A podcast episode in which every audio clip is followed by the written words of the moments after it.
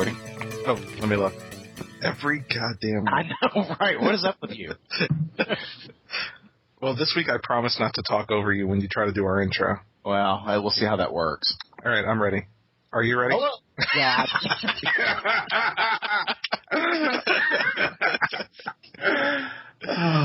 Sorry, go ahead.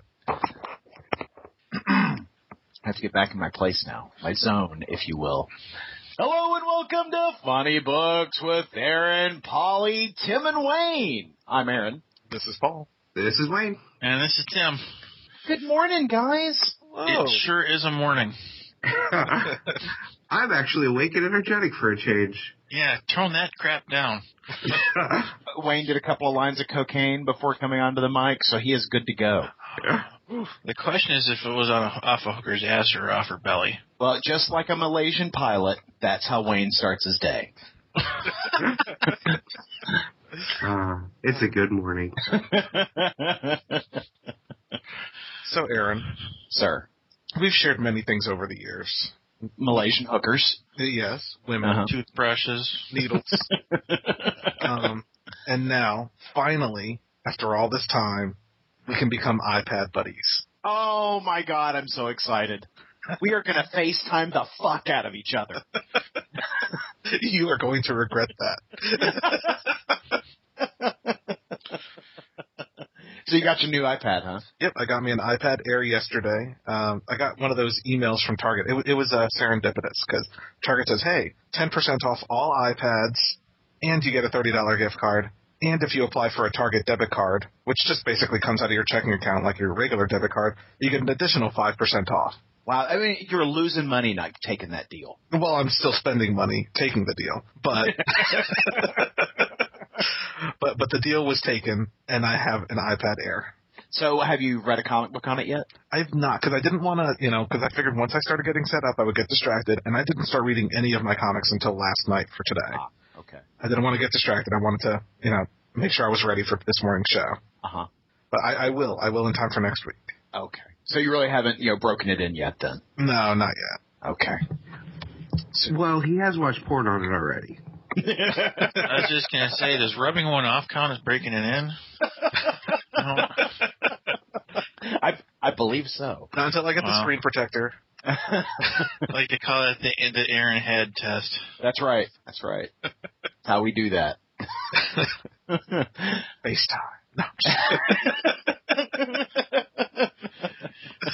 Did you know the iPod Air is really good at chat roulette, Aaron? Is it? Well, I'm sure we'll get a full report on that from Paul next week. No reason I know. Just heard. Read it on the internet somewhere. How is the have you played with it at all? No, I really haven't. It's still in the box. Okay. I don't know how you can do that. I just come running home squealing and have to just peel into it. So I admire your self-restraint. Well, I spent a lot of money yesterday on commissions and stuff, so... So you were just emotionally exhausted when you got home? Yeah, I got home and I just, my wallet was crying and I had to console it. Wow. Yay for you, Paul. Yeah, it was a good day. I'm looking forward to messing with my iPad. I am. I'm a little disappointed because they did not have the 64 gig in stock. But I went with the 32. That's not enough. You got to have the 64. 32 is fine. No. It's hardly enough to put in your eye. Paul is not about the size. It's about what he's going to use it for. Size matters. Just saying. Just saying. All righty. Well, that seems to have really gone into the toilet pretty quick. Yeah, so. Thanks for that, Aaron. So we talked previously about the headshot that we had seen of the new Flash costume. Well, this week we got to see the entire Flash costume. Oh, what do you guys think? I think the headshot was awesome. You seem disappointed, Wayne. I am. The costume looks fine. The costume is great. It looks just like the Flash. The problem is, in these images, if you'll notice in most of them, the costume is really baggy and loose, and it makes it look like he's got tiny, scrawny little legs. It's like some of the pictures look fine, but most of them, he doesn't fill out the costume. I don't know. I mean, looking at the pictures, and keep in mind, the images we're looking at are paparazzi photos, not photos, not with camera editing and things like that. Yeah, it'll look much better on the show. But that was my one comment when I saw it, was I expected to be really excited like I was when I saw The Mask. One or two of the pictures looked good. Other than that, it was all baggy. I actually kind of liked it. I liked how he doesn't look like he's all ripped and steroidal. You know, I liked that, he looked a lot more lean, like a runner. Now, it probably should be a little bit more form-fitting in the legs anyway. Yeah. But I liked what I saw. Maybe, maybe the images we're looking at are not images where you see his legs in the show, I mean, he looks like a runner. He looks slender and thin, and I have no problem with him being slender and thin. I just think the costume should fit him better. Yeah, and I think what Paul's saying is that in the show, it's going to be very much like a Roadrunner cartoon where you just see a big circle where his legs are. We're joking. Isn't that what you're saying, Paul? Still images. I mean, to a certain extent, yeah. I mean, I know we're joking about it, but there will probably be some type of special effect going on, maybe some lightning around the legs or something. Yeah, I'm really excited about the show. I can't wait to see him actually show up. I'm curious if they're going to bring him on to Arrow now. I know that was originally their plan, and they were going to do a backdoor pilot, but I'm not sure if that's still the plan or not. Yeah, I want to see him in. I want to see him, in costume moving, because I want to see what the special effects are going to look like. I'm just laughing because you said backdoor pilot. That's Paul's second Twitter handle. Yeah, exactly. That's how a Malaysian pilot starts his day. That's right, backdoor pilot. I don't know. I mean, I think the images are fine. I will say it's kind of funny. I was not impressed with the officially released image. I actually enjoyed some of the paparazzi photos more because you get a better look at the costume, I think. Yeah. But, I mean, I think it's a good costume. It looks a little like Ben Affleck's Daredevil costume. But yeah, someone else mentioned that, too. But, yeah, like when he's moving, like jumping and things, it looks fine to me. It didn't look like it was baggy. It was just the first few images that they released that I thought looked really bad. Yeah. Yeah, I'm not sure it's legitimate, but I kind of have a concern about a Flash TV show. Why is that? I think it's a hard thing to write. I think speed is kind of a hard thing to write into your fiction, I guess. Like, I've never had a real big love for any of the Flash comic books, so maybe it's just I'm not the audience for it, but I don't know. I remember fondly the stuff from the late 80s. A little bit. I like that. I think that had to do with the guy who played him, though. Oh, you're done with the television show. Yeah. Yeah. I mean, I think they did a lot of speed stuff with Smallville. And as many problems as Smallville had, they did a pretty good job of, showing the speed power. So I think they can do it decently. Yeah, I mean, I think it'll work. I mean, you've got Geoff Johns on staff, and he's, he's one of the guys who does the Flash right, so... here's the thing, everyone's saying, it's the Flash series. They're really just filming the pilot right now. So if it sucks, we won't see it. Except for bootlegs. Yeah, much like an Aquaman pilot. Yeah. But I'm hopeful that it's good. Now, did you guys see the John Constantine images this week, too? I did, and he looks almost exactly like the comic book. He really does. I mean, I don't know who this guy is, but he looks exactly like John Constantine. So he doesn't look like Nicolas Cage? No. Was he supposed to look like Nicolas Cage? Well, Nicolas Cage played Constantine in the movie. That was, Keanu. Thank you. Was that Keanu? That was Keanu, yeah. Ah. Can you tell I haven't seen the movie? I just assumed, bad actor playing a... actually, I like Nicolas Cage. He just always plays Nicolas Cage. But I just assumed, bad movie is probably Nicolas Cage. I'm more of a supernatural artifact protector. God, I love it.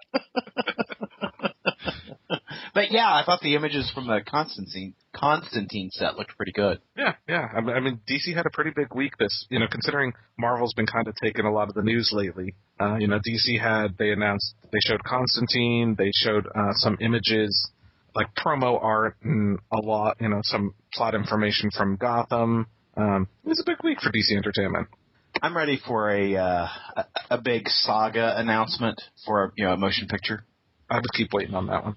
Yeah, I don't see that happening. It's going to happen. You're going to see that big giant ball thing walking around on a 3D, IMAX screen.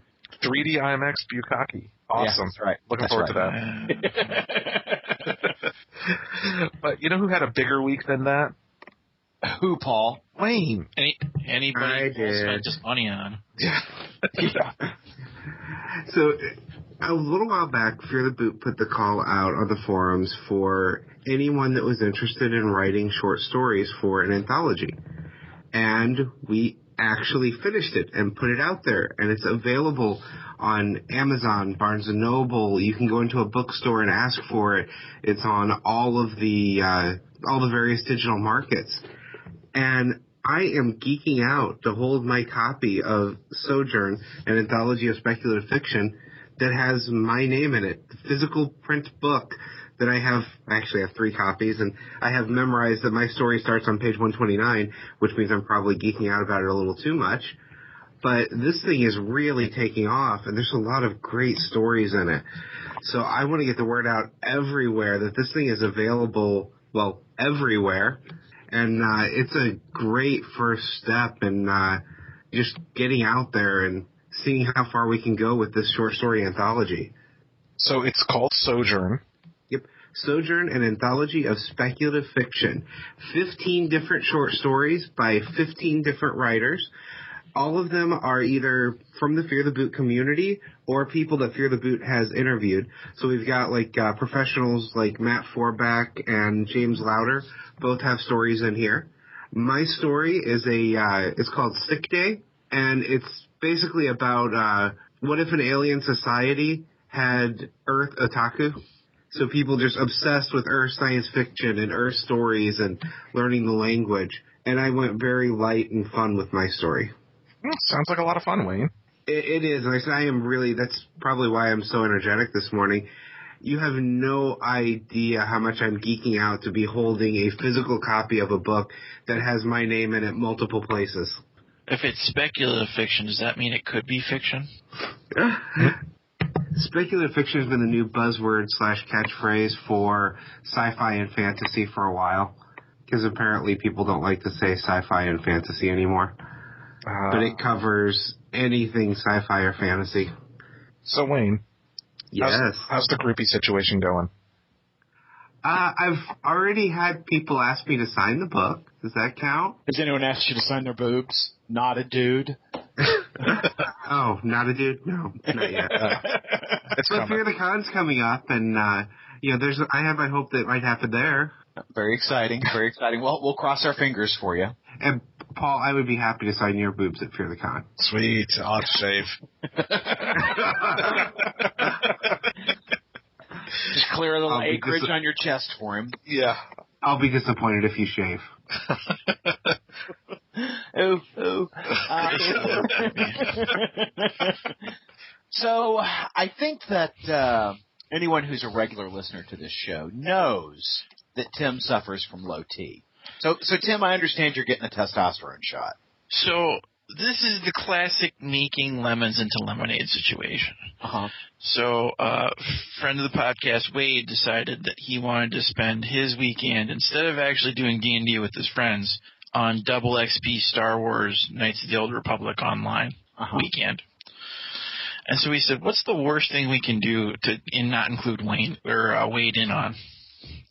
And so we're getting together today, and we're going to go see 300 Rise of an Empire.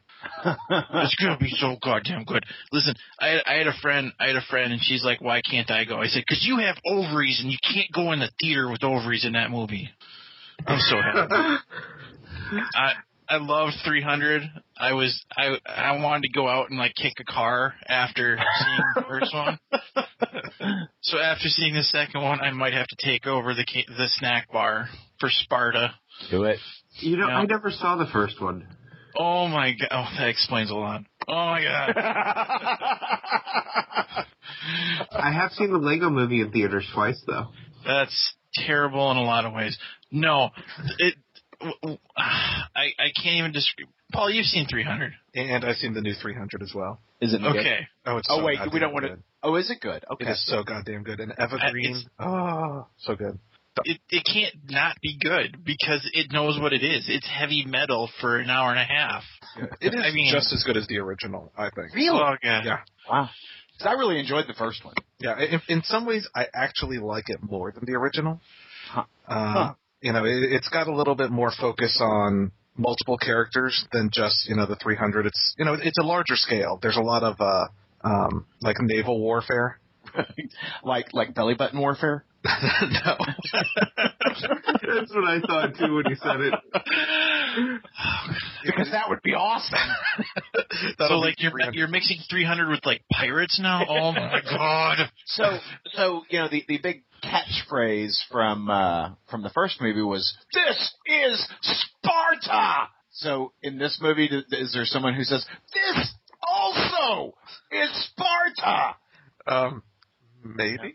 I swear to God, every time I think of that scene, I want to wait until I get a Jehovah's Witness at my door and say "This is Sparta" and kick him out the door. I like it. Now, so yes. So Tim, I thought about you when I heard about this, but we're actually here in town going to have dragon boat races. You know, like actual Viking dragon boats. You know, like in the desert.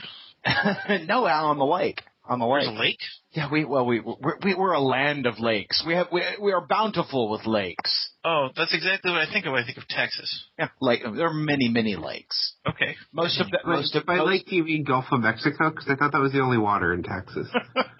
No, we have lakes. Most of them are dry, but yeah, we do have lakes. The occasional lake.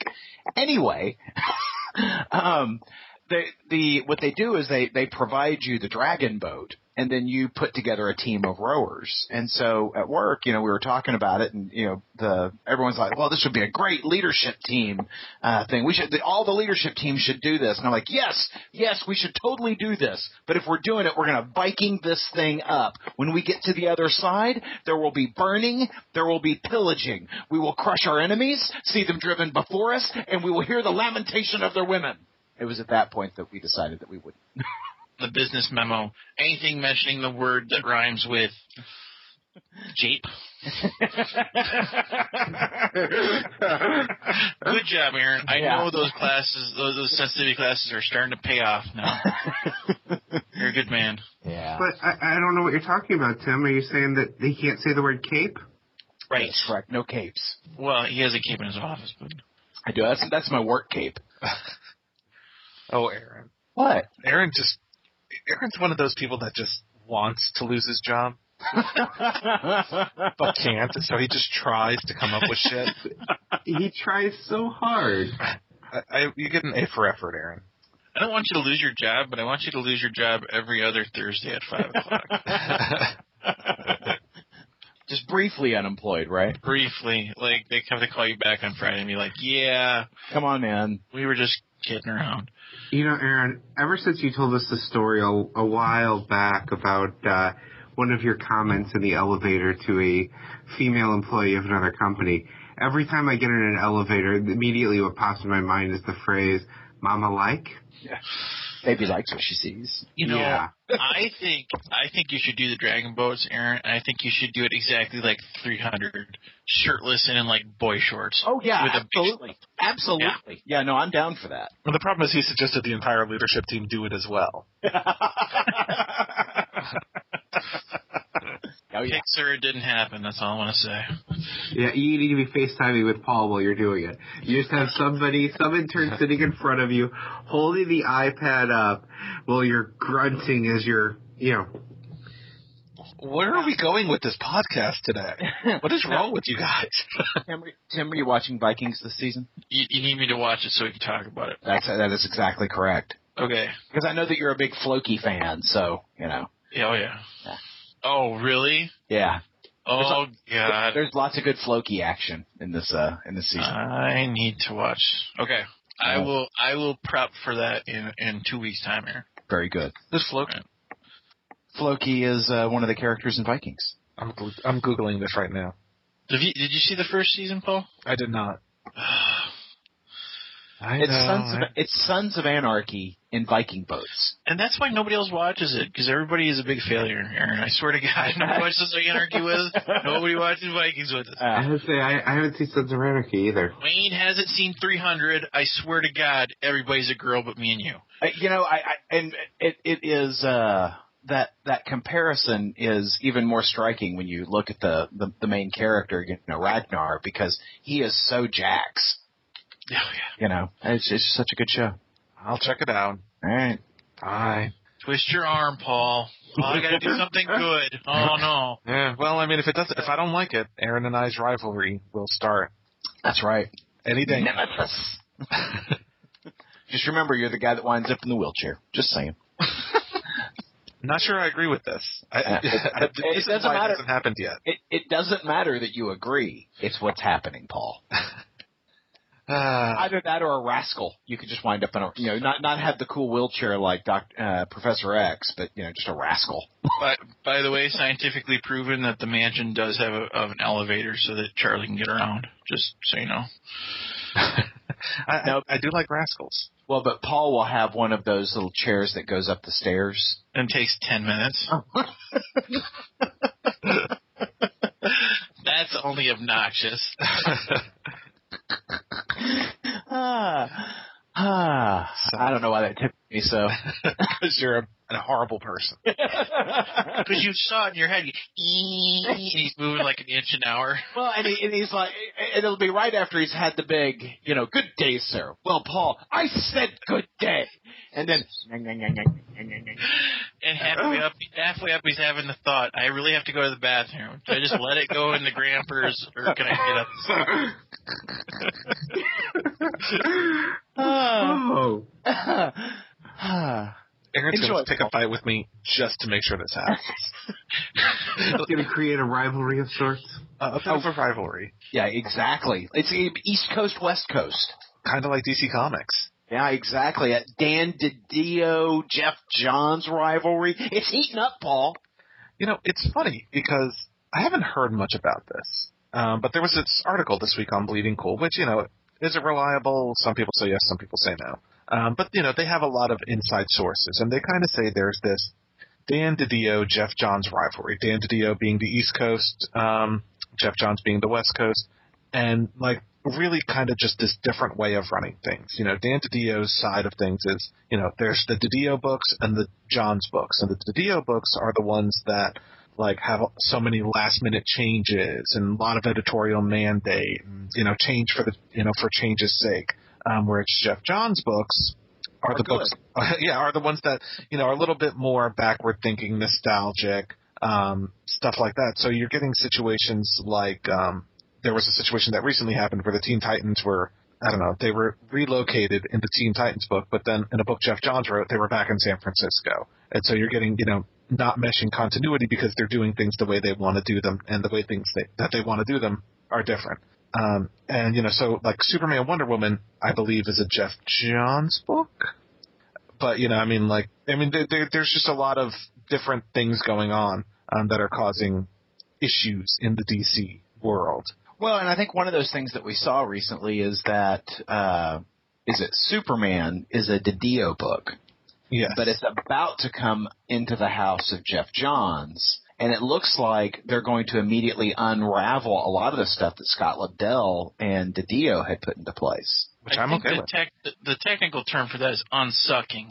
Exactly. They're going to unsuck the book. Yeah, take leeches on it and try to get out the bad stuff. Yeah, I know one of the very first things they're going to do is offer Clark his job back at the Daily Planet. Yeah, and I didn't mind him leaving the Daily Planet, but it went nowhere. Also, yeah, it's like the concept had some merit to it, except they did nothing with it. Well, they created ClarkKatropoulos.com. I just don't see Clark ever taking part in that. Just for the name alone. Which, does kind of explain the difference in the Superman Wonder Woman interpretation of Doomsday versus, other books that, has Doomsday come out? Has Doomsday been there or not? There's just a lot of discrepancies in their continuity. Oh, the fact that he actually mentioned at one point that he had never been that that scared since he fought Doomsday, and then after that he had never seen Doomsday in the other book. No, it really does explain those inconsistencies now, because I mean that was one of those things, like, I don't understand where we are in this story based on things Superman has said, and the thing to remember is that the Superman who's talking is not the same Superman, because you've got DiDio Superman versus Johns Superman. Which is, you know, this whole thing is very interesting to me because Dan DiDio is a co-publisher. Geoff Johns is chief creative officer. You know, right. The other co-publisher is Jim Lee, and he's, I mean, I don't know which side he's on, if any. You know, so it's interesting that, you know, they're not exactly like co-publisher versus co-publisher. I guess Geoff Johns is just over the West Coast office. And I think I don't have a good grasp of what DiDio does versus what Johns does. I mean, I understand that they each have their own segments of the company, but, you know, if I am, you know, overseeing DC Comics, you know, from a senior executive level, and I'm seeing, you know, the inconsistencies between these two camps, I think I would say we need to move it up under one guy. You know, it doesn't seem to make a whole lot of sense that you've got, you know, a chunk of books over here under Geoff Johns and a chunk of books over there under Dan DiDio, and it's causing inconsistencies across your brand. Well, honestly, as long as they're selling, I don't think they care about the inconsistencies. Yeah, but here's the thing. I mean, the East Coast office of DC is closing. You know, they're going entirely to California. Right. You know. Oh, you didn't say it right. They're going west side. So I don't know what that means for the whole, you know, for how this is going to work. Because, I mean, you know, Geoff Johns, is he over a bunch of books? Or is, you know, are these just Geoff Johns written books? You know, because I wouldn't be able to tell you which books are more associated with Geoff Johns besides the one he writes. Forever Evil. Yeah. Yeah. And maybe the Jeff Lemire books, too. I don't know. I mean, it's just... It's a very interesting, but it does sound like it is causing in-house issues. As a solution, Dan DiDio moves in with Geoff Johns. They have hate sex, and they work it out. I think that would be good. I think that would be good and productive. Cleansing. Yes. Worked for us. Yeah, absolutely.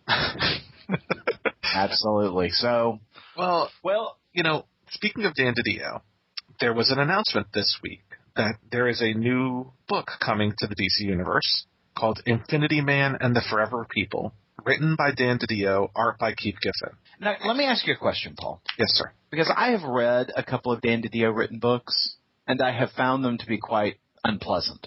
Can you point me to a good Dan DiDio written book? I actually quite liked OMAC, which was Dan DiDio and Keith Giffen. Other than that, I've not really read much. Can you think of something else? Something that maybe didn't suck. Yeah, because I did not care for OMAC myself. See, I liked OMAC, and that's the same creative team, because Keith Giffen was... and I love Keith Giffen. I love Keith Giffen. But I am just not... I cannot think of a single DiDio written book that I've liked. Yeah, I mean, I didn't read The Phantom Stranger. I didn't care for the first issue of Challengers of the Unknown. I didn't read it when he wrote The Outsiders.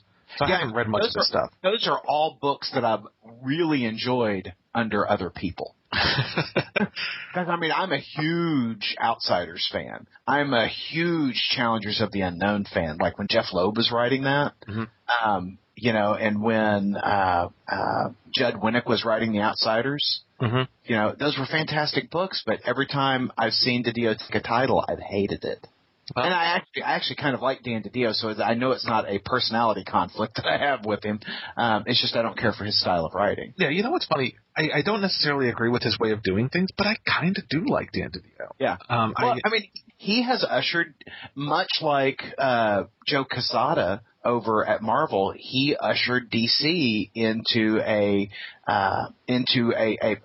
grand state. You know, he really brought a lot of energy and talent over to the company. So, I mean, I know he can often be contentious, but he's done some amazing things in terms of management. Yeah, for every bad decision he's made just as many good decisions. Yeah, I mean, you know, 52.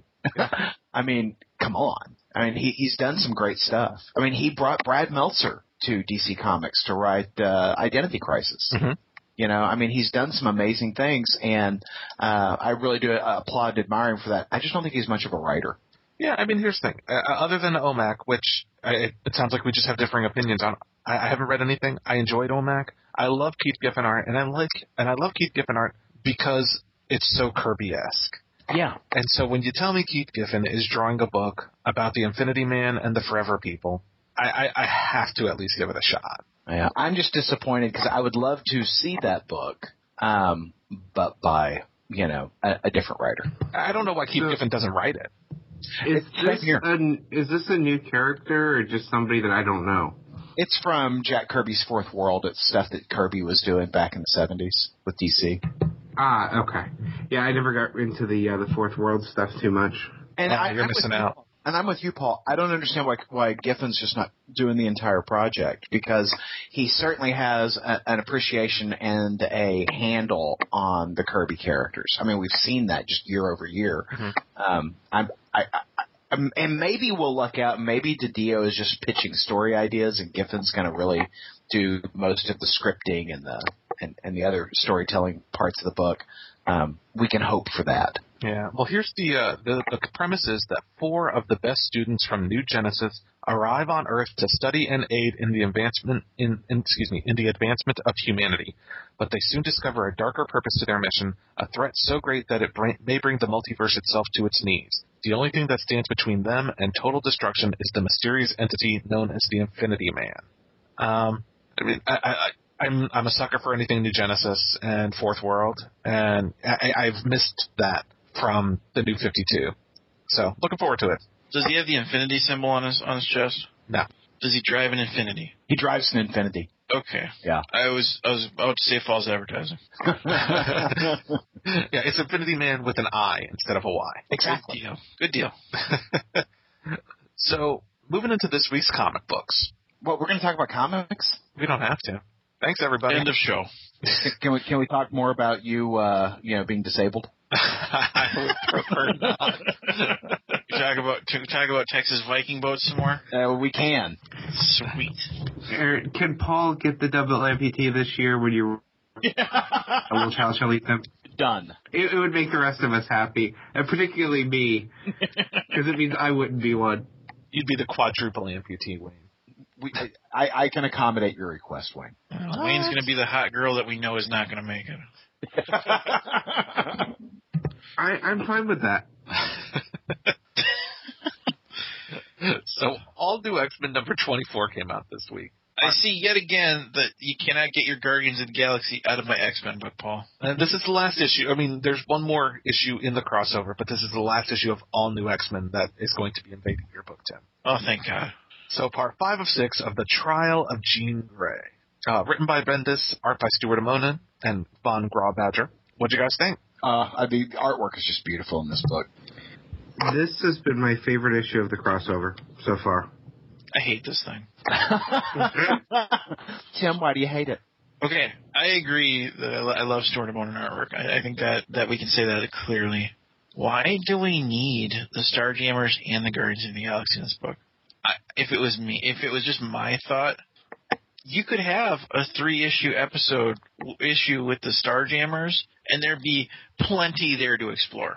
I think when you throw in Guardians of the Galaxy and the Starjammers, you muddy up a lot of the character moments that you can have. Well, and I do agree that the book is overfull, and I think this is set up, and I don't know if you knew this, Tim, because I didn't know it until a couple days ago. There's a new Cyclops solo book coming out starring the young Cyclops on adventures with the Starjammers. So I think they are setting up, you know, that book with Cyclops staying in space with his dad and going on adventures. Huh. And I'm really looking forward to that book. Yeah, written by Greg Rucka. Yeah, no, I'm really looking forward to that book. I'm getting a little Batman and Son out of that. Yeah. And Space Pirates. I know, right? Mm-hmm. Yeah. That could be good. I've always liked the Starjammers.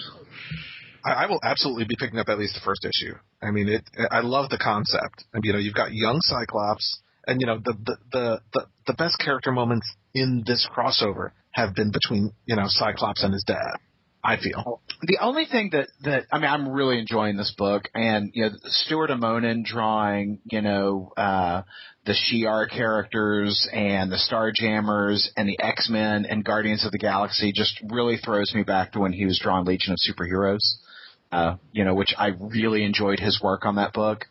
The only thing that bugs me about the book is that I don't understand why Gladiator is acting the way he is, because he's never been portrayed as, you know, inflexible or, you know, stupid or... I would say he has been inflexible when he's given a command, right, when it's about duty.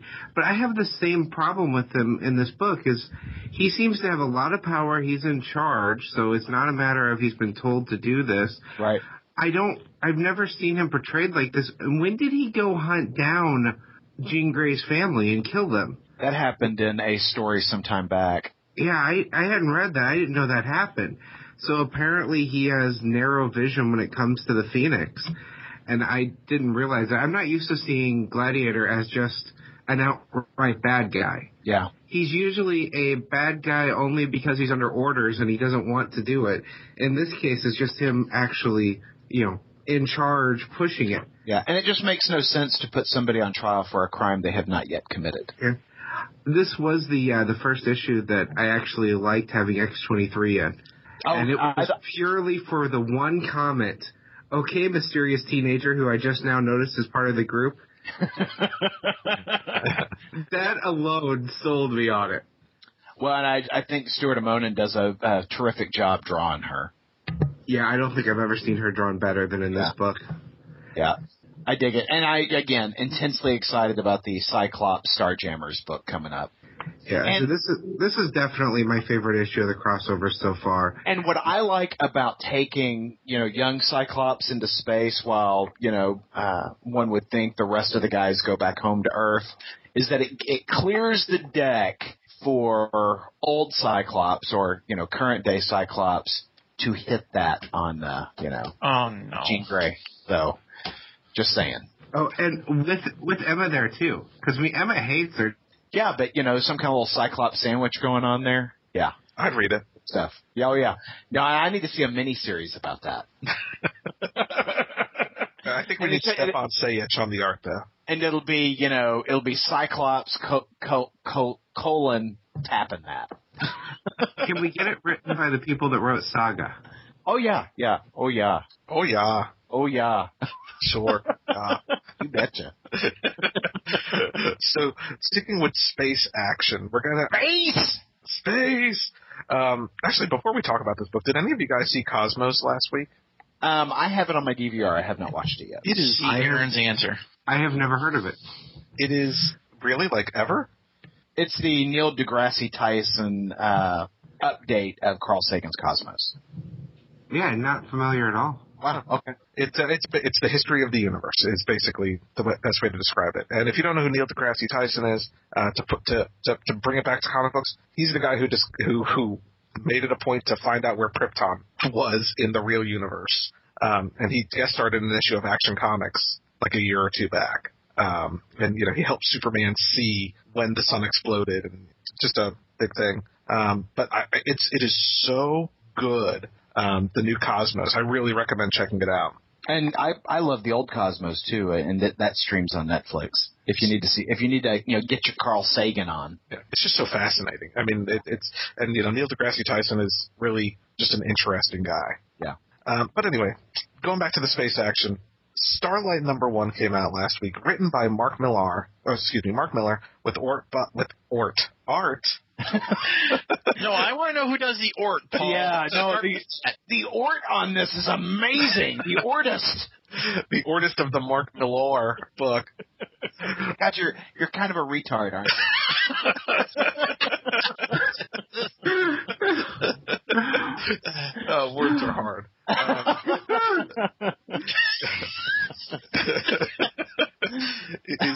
The art on it is by Goran Parlov.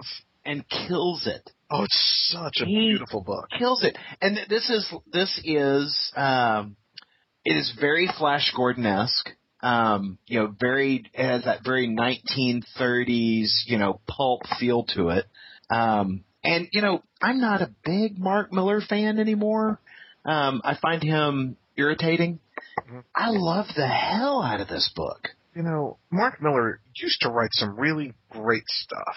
Yeah. You know, I mean, I loved the guy when he was, you know, writing Superman and stuff like that years ago. And then he turned into an asshole, and it came out in his writing. Absolutely. But this book really just kind of goes back to the Mark Millar stuff that I loved, because it's really heartfelt. Yeah. Great, character. And, it's kind of like you said, it's Flash Gordon meets The Dark Knight Returns, basically. Yeah. Yeah, it's this guy who had a Flash Gordon-like adventure and then returns to Earth and is the aging hero, and he thinks back on his days as this Flash Gordon-like character. And, of course, no one believes that he had this journey. So his experience in the Flash Gordon-verse, for absence of a better term, is very much like John Carter, where, he gets sucked into this alternate world and then comes back. And it is so good. And there's that scene that just really broke my heart in the book. And it's, after his it's been a year since his wife died, and he's got this big family event planned, and all of his sons stand him up, and he's mm-hmm. just – he's like, hey, guys, don't worry about it. I know you got things going on. It's no trouble at all. And it's – he's like, I didn't go to any trouble. And the cutaway is he set this beautiful table with bottles of wine and candles, and he's folded the napkins. I mean, just this banquet feast that he's prepared for his sons and their wives, and he's there all by himself. I mean, the build-up to that scene was so expertly done. It did. It just broke my heart. Agreed. I mean, it's such a great stuff. Came out from Image Comics last week. Mark Millar, he writes a lot of books with eyes towards making movies out of them. I could kind of see a Liam Neeson movie based on this, or with it's such a visual beast with the Goran Parlov art. You just kind of see a movie while you're reading it. I did anyway. I loved it. I thought it was fantastic. And, I love Flash Gordon and the Flash Gordon comics that we have gotten recently. What was the publisher? Arden Publishing? Oh, God. Oh, sorry. I shouldn't say it that way, because they were very kind to us, but they were terrible fucking books. Yeah, they were not good. I mean, they certainly had some interesting art direction, but the books weren't good. But I saw this week, Paul, that Jeff Parker and Doc Shaner are doing a Flash Gordon book. Yes, they are. And Doc Shaner's, if you don't know, he's the guy who just did the art on the Ron Mars Adventures of Superman book. Uh-huh. Love that guy's art. Yeah. No, it's fantastic. It's fantastic. And so I'm loving this, and, I'm hoping that Mark Millar can keep it up, because I'm totally digging it. And, I know that a lot of what Mark Millar writes these days, it seems to be intended for Hollywood. I'd watch this movie. Absolutely. So I'm excited about it. And I'm also very much looking forward to Jeff Parker and Doc Shaner's Flash Gordon from Dynamite Comics, which is due out next month. Yeah, I'll be picking it up with you, Aaron. Yeah. So from Marvel this week, Superior Spider-Man number 29 continues the Goblin Nation storyline, which features, Spider-Man, Dr. Octopus, Spock, against the forces of the Green Goblin.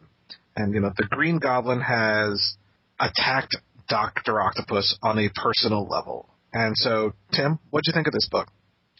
This book was a little rough. I guess maybe it's just me. I never thought of the Green Goblin as competent the way they're writing him in this series. Oh, I have. I've actually missed seeing him be this competent, because this was he used to methodically just take Peter apart and make his life a living hell, to the point where you thought there was no way he could get around it. And this was after his return from the death, but he hasn't been like this in a while. I just get the feeling that they're selling Ock a little short. Like, after this whole series, when he's been in control, that happens where. The scene where Green Goblin basically blows up everything that Ock ever built, and we knew that was one of the things that tripped him off about Peter, is that every time he built something, he thought in his head, Peter broke it down, so he'd never have a legacy. I don't know. I think that's the point of this issue is the falling down moment of Otto, but that's a little rough. Go ahead, Wade. I loved it, and the main reason I loved the issue is the last half of it, when 2099 shows up. He was the highlight of this book for me, this issue at least. And I've always really liked the character, but I like that he shows up, that he's, you know, has a way to shut these things down, and that he knows that there's something wrong with him. Like, all of these characters that should have realized there's something off with Spider-Man, or there's something off with Peter, and nobody seems to be able to get it. And 2099 gets it right away. Knows that there's something off. And I really enjoyed that. And I did enjoy seeing it turn against him. But, yeah, 2099 finally showing back up in the book and having such a, you know, basically see right through it was just great for me.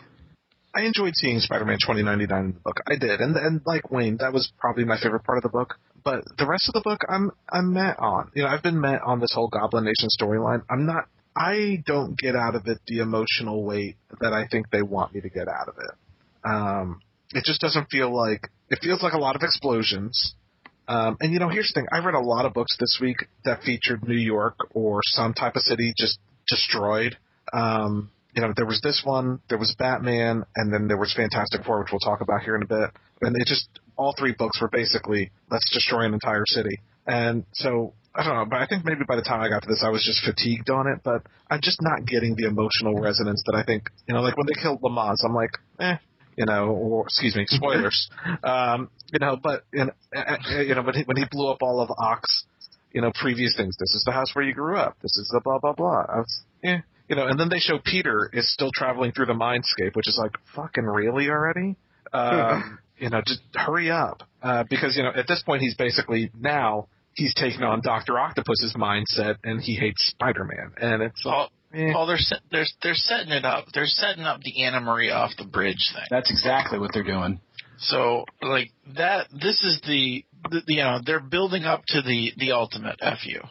I think if that happens, I don't see how anybody that's been a fan of this book doesn't like get crushed. And if that happens, then sure, then that will buy me into the storyline. But I just – this issue just didn't do it for me. I got to tell you, I had this feeling that they goblined Anna Marie this issue, you know, because there was that moment where the Goblin was talking about, well, you know, I'll make you another monster. Oh. You know, I almost spit out my water when you said that because I had, you know, the image of the midget Goblin. Oh, no. We are really inappropriate this week. We've turned our inappropriateness up to 11. Those are my favorite episodes.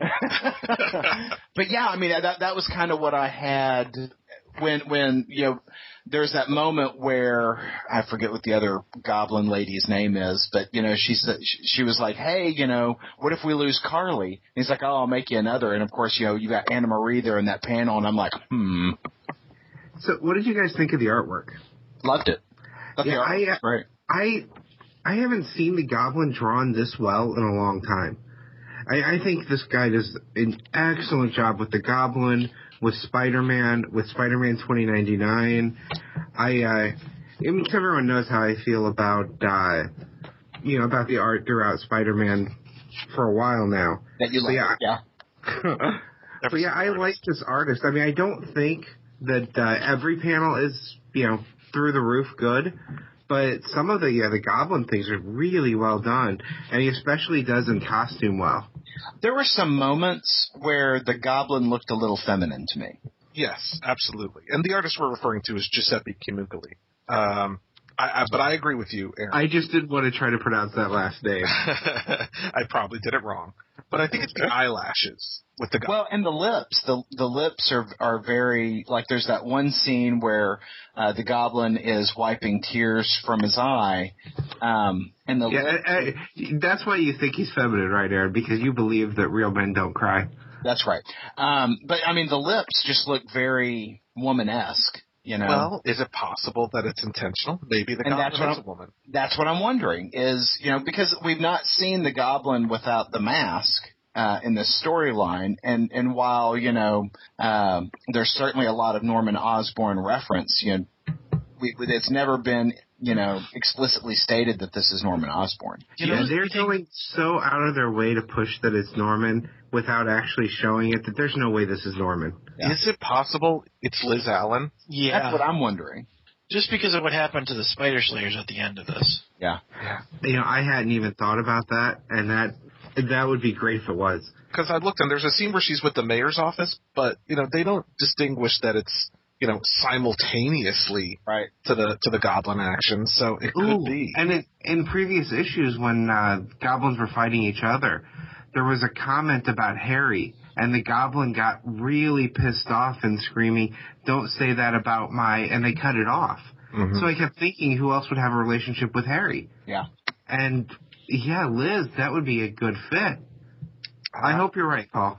Yeah, I hope so, too, which then would say, where is Norman Osborn? But honestly, do I care? Not really. I think if it is Liz, Norman is still involved. I think he's still there. He's just not the one in the costume. Maybe it's both. You know, maybe Norman's working for Liz, or maybe Liz, I don't know. But I think we have a strong case for Liz Allen, so we'll see. 2 more issues to go. Very exciting. So, Aaron, this may break my heart. Yes. I think I'm switching to just buying Hawkeye in trade.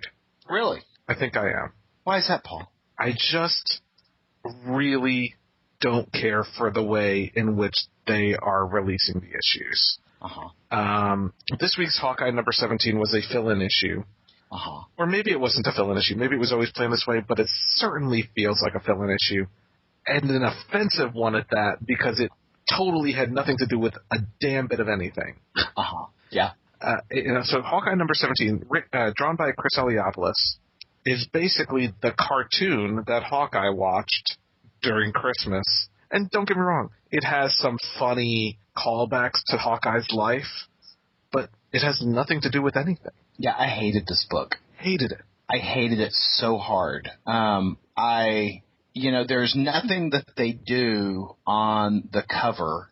You know, and despite the fact that we're a comics podcast, I do try not to read, you know, what comes out in the Diamond book and the solicits and whatnot, because you get spoiled, right?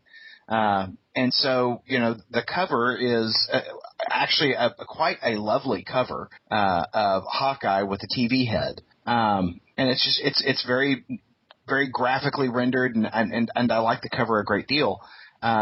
You have the first page and the 20th page by David Aja, or Aha, and then everything else is by Chris Eliopoulos. Now, you know, the Chris Eliopoulos, you know, little cartoony-looking characters that are drawn like, you know, Saturday morning or a Peanuts special, those are fun. I would never have bought the book knowing that this was in here. You know, and here's the thing. They did – I did read the solicits, and they did say this was, you know, the Chris Eliopoulos issue, and it's the story – you know, it's the cartoon that, you know, Hawkeye watches or whatever. And I was like, okay, but it can't be all that the issue is. Yeah, it's all that the issue is. Yeah, no, I get that it was my bad that I didn't read the solicits. But, you know, you're in the middle of a story where the last page of the last issue was Clint and his brother getting shot, you know, possibly to death. And then you throw in a fill-in issue. I mean, that's very unacceptable. I get fill-in issues. And here's the thing. I do get – I mean, fill-in issues happen. Delays happen. This fill-in issue was offensively unrelated to anything. You know, if they had shown Hawkeye lying in bed, you know, in a coma, and, you know, and they had an adventure of someone else, you know, in the, you know, or a flashback or something, that would have been at least a better fill-in issue decision than this was. Mm-hmm. 'Cause at least it would have had something to do with Hawkeye. This was just terrible. I hated this book. I really did. I hated this book. So, yeah, I understand your decision to read it only in trade. I would have rather they just delayed the next issue. I mean, that's my thing, is just don't release a book. Yeah, especially since this issue came out a week or two after the last one. Uh-huh. Just fucking wait.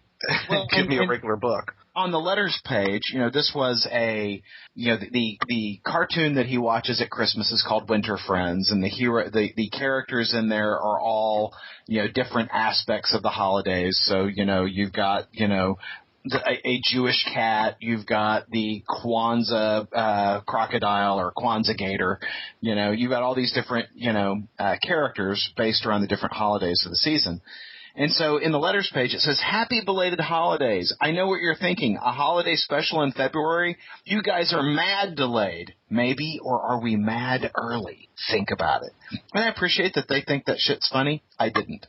I felt like I wasted my money. Yeah, thanks for wasting my time and my money with this piece of shit. Yeah. I think it's pretty funny to me who didn't buy it. How about you, Tim? Yeah. So that was quite objectionable. But we still got a little Hawkeye action in the flavor of the Hawkeye action that I like to see. Yeah, that's right. So this week, Secret Avengers number 1 came out, and under a terrible, terrible, terrible cover that I am glad is not indicative of the art inside the book. Yeah. So they got this guy, I think his name is Tradmore, to do the cover art for Secret Avengers, and it is entirely not indicative of the art inside the book by Michael Walsh. And I don't understand why they sought that cover over, using the interior artist as the cover artist, because I preferred the art interior to the book, and usually it's the other way around. Well, and it gives a different feel to the book than the book actually has. Right. So written by Aless Coate, I'm hoping I'm pronouncing that right. The book is very much has this Hawkeye or Warren Ellis on Secret Avengers feel. Well, and certainly a Matt Fraction feel from Hawkeye. I mean, not just in the artistic tone, but in the way the story is told and the way the characters are characterized. Mm-hmm. I really dug, the scenes with Spider-Woman and Black Widow. And then, when Hawkeye comes crashing the party, I mean, the humor is very much the same. Yeah. Especially, you've got little Hawkeye who makes an appearance in this issue. Well, and little Spider-Woman. And little Spider-Woman, which was hilarious. Yeah. And what we're talking about is, Hawkeye shows up naked, and so they've got the little Hawkeye emblem over his boy parts. And at one point when Spider-Woman is fighting, her towel comes off, because they're at the spa getting massages when all this trouble breaks out. There's a little Spider-Woman over the nip slip. Yeah. Now, when Black Widow and Spider-Woman go for a massage, they have their relaxing massage, and then the secret door pulls away at the end of the massage, and it's a gun range, because that's also how they relax. Now, did you notice, Paul, they've got the gun range, and you've got, at the end of the gun range, the targets are, Electro, Doctor Doom, Bullseye, the Green Goblin. I can't figure out who that other guy is. Yeah, I don't know.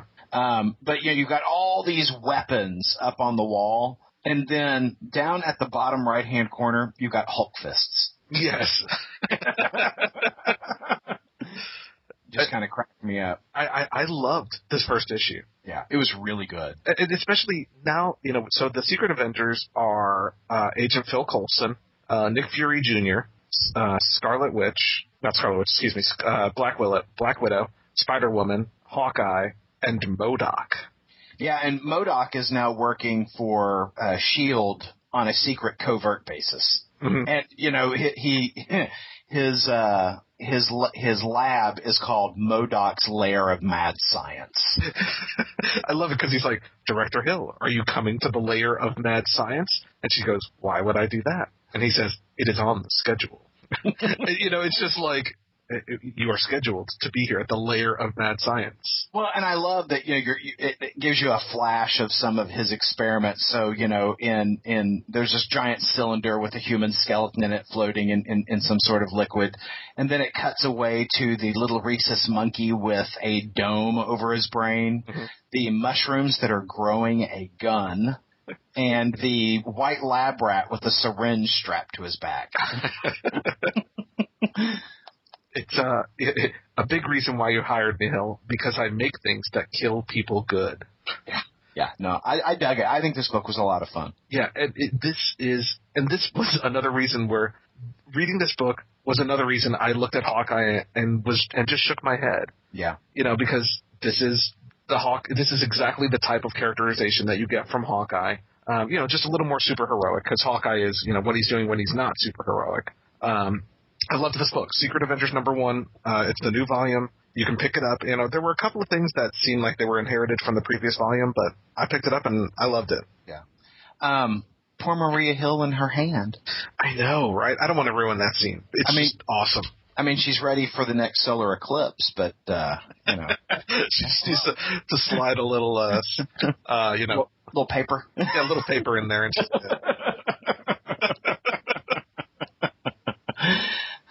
good times. So also out this week, and in the all-new Marvel Now, is Fantastic Four #2. And we didn't talk about the first issue, and I don't recall – I think it was the episode we just ran long on some other topics. But I wanted to talk about #2 because we didn't really have anything to say about issue 1 or issue 2. Mm-hmm. And that in and of itself kind of means we have something to say about this book. Yeah, you know, it's written by James Robinson and drawn by Leonard Kirk and Carl Kessel. And I love all three of those guys. You know, I do. I enjoy all three of those guys. But boy, and I don't want to be extreme in my comments about it. I don't hate the book, but I'm not dazzled by the book. And I was really looking forward to the first issue, and you know, the first issue didn't do much for me. As a first issue will do, it asks a whole lot of questions. It set up a lot of conflict and mystery, and issue #2 really didn't deliver on that. And, you know, a lot of things are branded as, you know, this is the day of the fall of the Fantastic Four, the sad, bitter end of the Fantastic Four, to quote the book.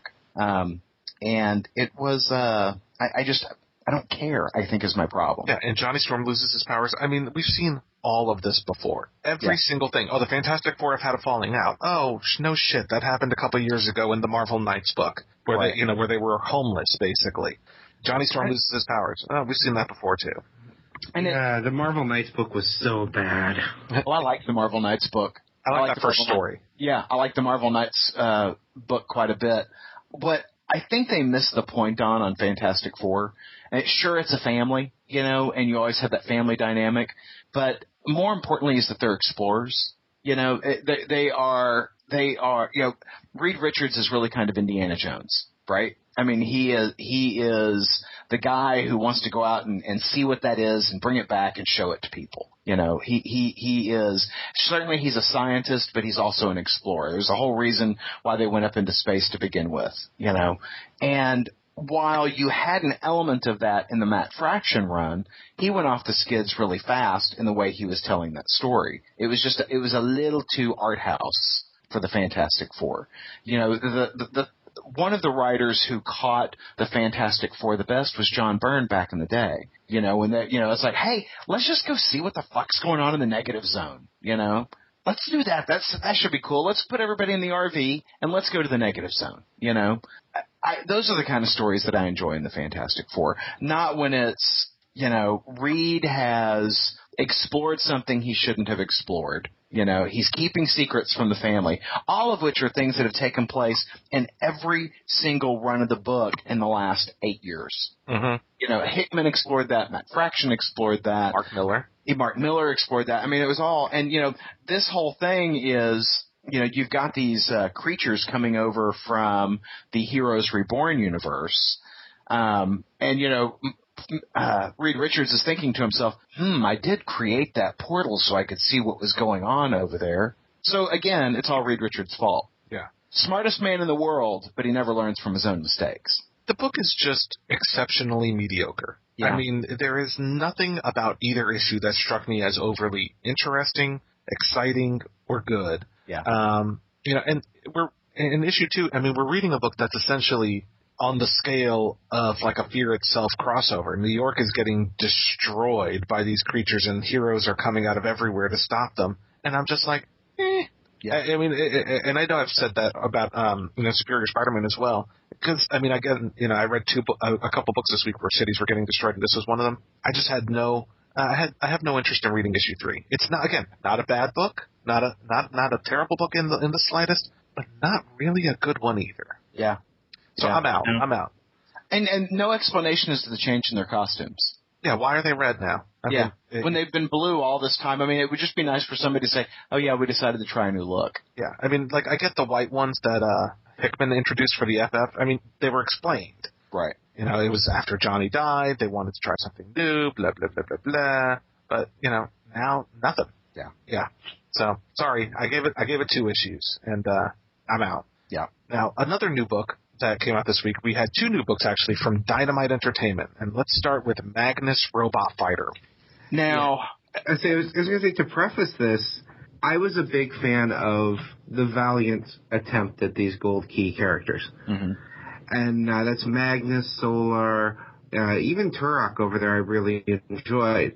And this isn't the first time another company has tried to come back and capture the basically capture what either they did or what Gold Key originally did. And we've reviewed some of them on the podcast before. Yeah. And they've all been really bad. Yeah, the Dark Horse effort at this a year or two ago was exceptionally bad. You know, I don't know if you recall how bad Jim Shooter's efforts on Magnus Robot Hunter were, but, you know, there wasn't a whole lot happening in the story that was worth talking about, and the artwork was awful. So we've got Fred Van Lente as the writer of this book.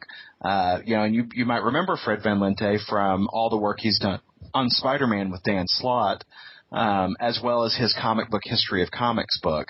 Well, and being on the podcast. And being on the podcast, yes, we have interviewed Mr. Van Lente before. Mm-hmm. And then that's what he's really famous for. That is being on the podcast. And then you've got Corey Smith as the artist, and I'm not real familiar with Corey Smith, but I sure did enjoy his work here. Mm-hmm. And I enjoyed this book. Oh, my God, this book was great. Oh, yeah. I thoroughly enjoyed this book. I went in expecting to hate it, but I flipped through it, and I was going to give it a shot anyway because how much I used to love Magnus, and I was so happy to enjoy this book. Yeah, no, it was very enjoyable. Extremely well told, a different take on Magnus than I've seen in the past, mm-hmm. You know, because it seems like he's a bit of the man out of time thing. Right. I enjoyed it. I enjoyed it a lot. And more than, you know, because I was really worried after that Turok thing we read the other week. Yeah, because Turok didn't work out for us, but wow, this was so good. Yeah, I liked it enough that I'm going to, when they release their Solar issue coming up, mm-hmm. I'm going to give that a shot. Yeah. Because April they're going to do Solar Man of the Atom. Yep. And then they're also starting a Dr. Spectre. I haven't decided yet on Dr. Spectre, but I'm definitely giving Solar another chance. I'll give Dr. Spectre a chance. I mean, it's got Mark Waid writing it, so yeah, yeah. No, I'm pretty excited about this. You know, Dynamite seems to be a good home for these characters, and you know, I've been kind of hit and miss on some stuff that Dynamite's done. Like, I really did not much care for the Kevin Smith Green Hornet, but this is pretty cool. So, and you know, Dynamite really seems to have an appreciation for these pulp era and you know, 60s era comic book characters, so I'm excited. They've done a good job in this issue of creating the world, yeah. And that's one of the key things that Magnus needs. Just the character himself isn't really that interesting. It's the character in his world that makes him interesting, yeah. And they've created a good world for him, and the art is really fitting for the story. I love how Legia looks. Yeah. Nope, I dug it. I dug it. So I'm on board for another issue. Now, yeah. Paul. Yes, sir. I tapped you in to read $6 Million Man season six, issue number 1 with me. Yes, you did. And you are not a $6 Million Man fan. In fact, unless something has changed over the last few weeks, you've not ever seen an episode of the $6 Million Man. I still have not. So, Paul. Yes. How'd this work out for you? Eh? I mean, it didn't really. You know, $6 Million Man season 6, number 1. Now, here's the thing: if they recreate the iconic intro to the TV show to let you know who he is, but that's it. So they have a whole bunch of other characters who I don't know who they are, without so much as really an introduction or an explanation of who they are. Now, here's the thing. That being said, I still enjoyed a good portion of the book. Mm-hmm. My issues with it are more, you know, I mean, like, I didn't necessarily need to know the entire history of some of these characters. I'll figure it out, I'm sure. And my issues were more really with the art. And I agree. There's a couple of the art concerns that I had. Like for instance, there is a meeting back at the White House, at the Pentagon. And you've got these MPs standing in front of the door as, you know, folks are going in for this big budget meeting. And the MPs really kind of look like they're reject village people. Mm-hmm. You know, they're these gigantic muscular men, and their shirts are open to about midway on their chest. And two things. One, I've never seen an MP like that in real life. They're generally, you know, officially wearing their uniforms, you know, up to snuff. And this book is supposed to follow, like, this is, you know, season 6 after the show ended in season 5, you know, picking up the story, picking up the characters, and it's supposed to provide you that feel. And certainly Steve Austin was not just a colonel in the Air Force and an astronaut. He was also the colonel of the leisure suits. I'm sorry. I think I'm having a stroke. Do you smell toast? I do. A delicious, delicious toast.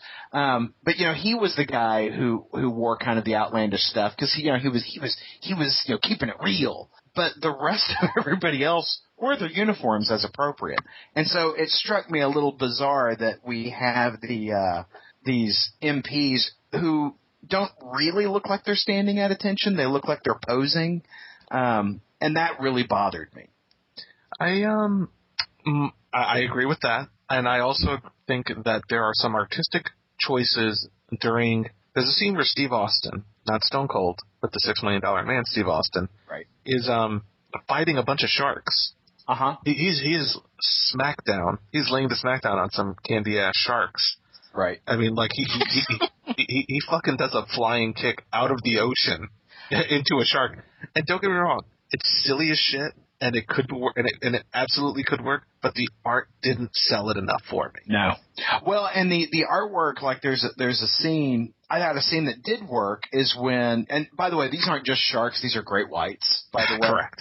And so this great white, you know, just crunches down on his bionic arm, right? And so, you know, you see it where it's the insides of the arm are exposed, yada yada. And so that really pisses Steve Austin off, so he starts beating the shit out of the sharks. And does he jump over one of them at any point? Well, he does do this leap out of the water. With the sound effect. But yeah, they actually document the bionic sound effect, but the thing that I find very amusing about it is that he does a leap out of the water, and the water is diving depth.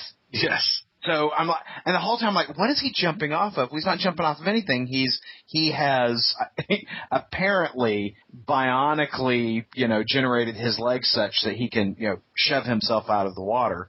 And the shark is doing the same thing. The shark, you know, they're jumping at each other, and that's when, you know, Steve Austin butterfly kicks him and, you know, beats the tar out of him.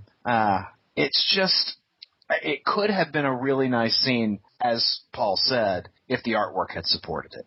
And it sadly didn't. Now, that said, I did very much enjoy the book, and I'm in for issue 2. I'll pick up issue 2 with you. I mean, I despite the fact that I was a little lost, I mean, I got enough out of it to understand where the story was and who the characters were enough. But yeah, I'll pick up the second issue. I do think the book would have benefited from an interior cover just telling you the story so far. Mm-hmm.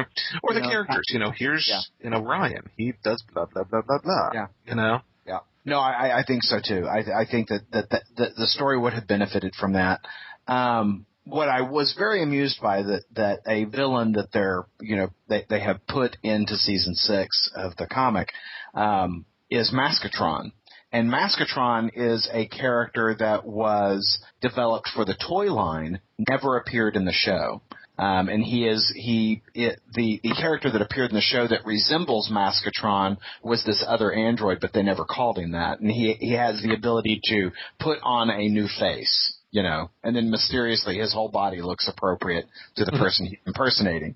And so the character of Maskatron appears in the books, and they're like, okay, well, we're going to pitch our android idea to the Office of what is it? The Office of Scientific COSI, whatever the hell it is. Yeah. Office of Scientific Investigations, I think. But yeah, we're going to pitch the name. What's the name of the android? Maskatron. We are absolutely not pitching Maskatron to the OSI. We'll call him Number One. I enjoyed it, and it sounds like as a fan you enjoyed it as well. I did. It isn't perfect, and there were moments. Yeah, I'm a huge. I'll admit it. I'll own it. I'm a huge $6 Million Man geek, and I have some of the same issues with this that I often have with Star Trek comics and novels, where the characters don't sound right to me. You know, where it's like I feel like as a fan I'm more connected to the source material than the writer is. So there were moments where Steve Austin's talking, and I'm like, that's not how he talked, and that's certainly not how he behaved. But there's enough of it there. There's enough of a through line that will bring me back for issue 2. Well, very cool. Well, this week on ideologyofmadness.com, there will be the third episode. We have Hawkeye release schedule going on this one of Batman with Aaron and Pauly. And this week's episode, you know, we'll be releasing it in time for March Madness because it is Arkham March Madness, where we take Batman's greatest villains and pit them up against each other and come out with one winner on top. Had a lot of fun recording that the other day. It was fun, but I think friendships were lost a little bit. Some feelings were hurt. Yeah. There may have been a rivalry started. Yeah. Oh, dear. Uh-huh. And in addition to that, you know, continuing through this episode, and it started with last episode of Batman with Aaron and Pauly, we have a Batman contest going on. You give us a call at 972-763-5903 and give us, you know, some comments, feedback, suggestions for future Batman episodes. And one lucky winner will receive a copy of Beware the Batman Season 1 Part 1, either on DVD or Blu-ray. Very exciting. Mm-hmm. So, Paul, what's coming out next week? Oh, that is a very good question that I was not prepared for this week for some freaking reason. Comic books are coming out. So next I love comic books. But there are more new comic books, including Avengers World #4, Daredevil #1, which is the new Mark Waid, Chris Samnee volume of Daredevil. Superior Spider-Man Annual #2 comes out. The second issues of the Thor God of Thunder new storyline by Jason Aaron and Esad Rebic, as well as Winter Soldier, Bitter March #2 comes out. From DC Comics, we have Batman and Aquaman #29. So we have the start of the new Batman and arc on that book. As well, Batman and Aquaman. It's Batman and Aquaman because it was Batman and Two-Face for like the last 6 issues, I think, or last 5 issues. It was going to be Batman, Wonder Woman. I think Batman and Aquaman, then Batman and Wonder Woman, then Batman and Ra's al Ghul, or something like that. It's a multi-punch storyline. From Dark Horse Comics, Hellboy: The First 20 Years hardcover, celebrating 20 years of Hellboy, with some new art from Mike Mignola and just a celebration of the character. I'm really looking forward to that hardcover. I think it's going to be really good looking. And, from Image Comics, Saga, Volume 3, trade paperback. If you've been following that story in trade paperback, that comes out next week.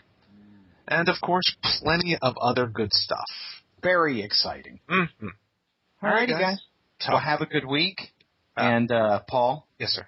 That rascal. You should think about investing in one. That's all I have to say. Have a good week. Hi, everybody. Well, no, I won't. Bye.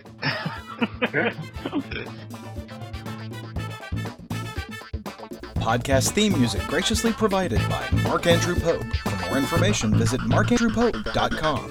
Funny Books with Aaron and Polly is a production of ideologyofmadness.com. No Spider-Man clones were harmed in the production of this podcast.